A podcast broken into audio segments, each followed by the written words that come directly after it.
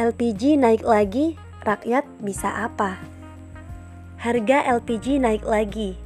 Hal ini menuai berbagai respon di tengah masyarakat.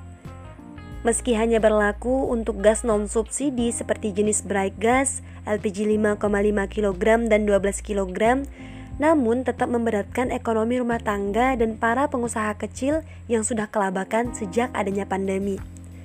Pihak PT. Pertamina Persero menyebutkan bahwa keputusan ini diambil setelah mempertimbangkan perkembangan industri migas dunia yang makin tidak bisa dikendalikan.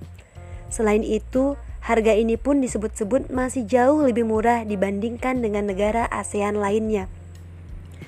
Kenaikan ini sangat bergantung terhadap impor, sementara harga barang-barang impor tentu sangat bergantung pada kondisi pasar dan situasi internasional. Krisis Ukraina pun disebut sebagai salah satu pemicunya. Hal ini tentu saja membebani keuangan negara, terutama karena LPG bersubsidi semakin banyak yang menggunakannya. Sayangnya, pemerintah belum mampu mencari solusi hingga ke akar. Beberapa gagasan yang dicanangkan belum menunjukkan kemajuan, bahkan menghabiskan banyak biaya dan kental dengan aroma bisnis. Beginilah kepemimpinan sekuler kapitalisme liberal, di mana pengurusan urusan rakyat harus masuk dalam teori hitung dagang.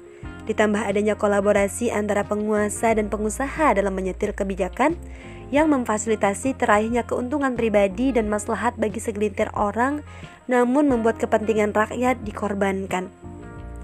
Untuk menyelesaikan permasalahan ini, butuh solusi yang sangat mendasar dan benar, yakni berupa penerapan aturan-aturan Islam kafah dalam bingkai khilafah Islam, dengan seperangkat aturan yang menuntun penguasa untuk mewujudkan tanggung jawabnya sebagai pengurus dan pelindung umat, hingga orang per orang bisa disejahterakan, melingkupi seluruh bidang kehidupan termasuk ekonomi, di mana sumber daya alam tidak boleh dikuasai oleh swasta, melainkan hanya boleh dikelola oleh negara, sedang hasil manfaat wajib kembali kepada rakyat sebagai pemiliknya.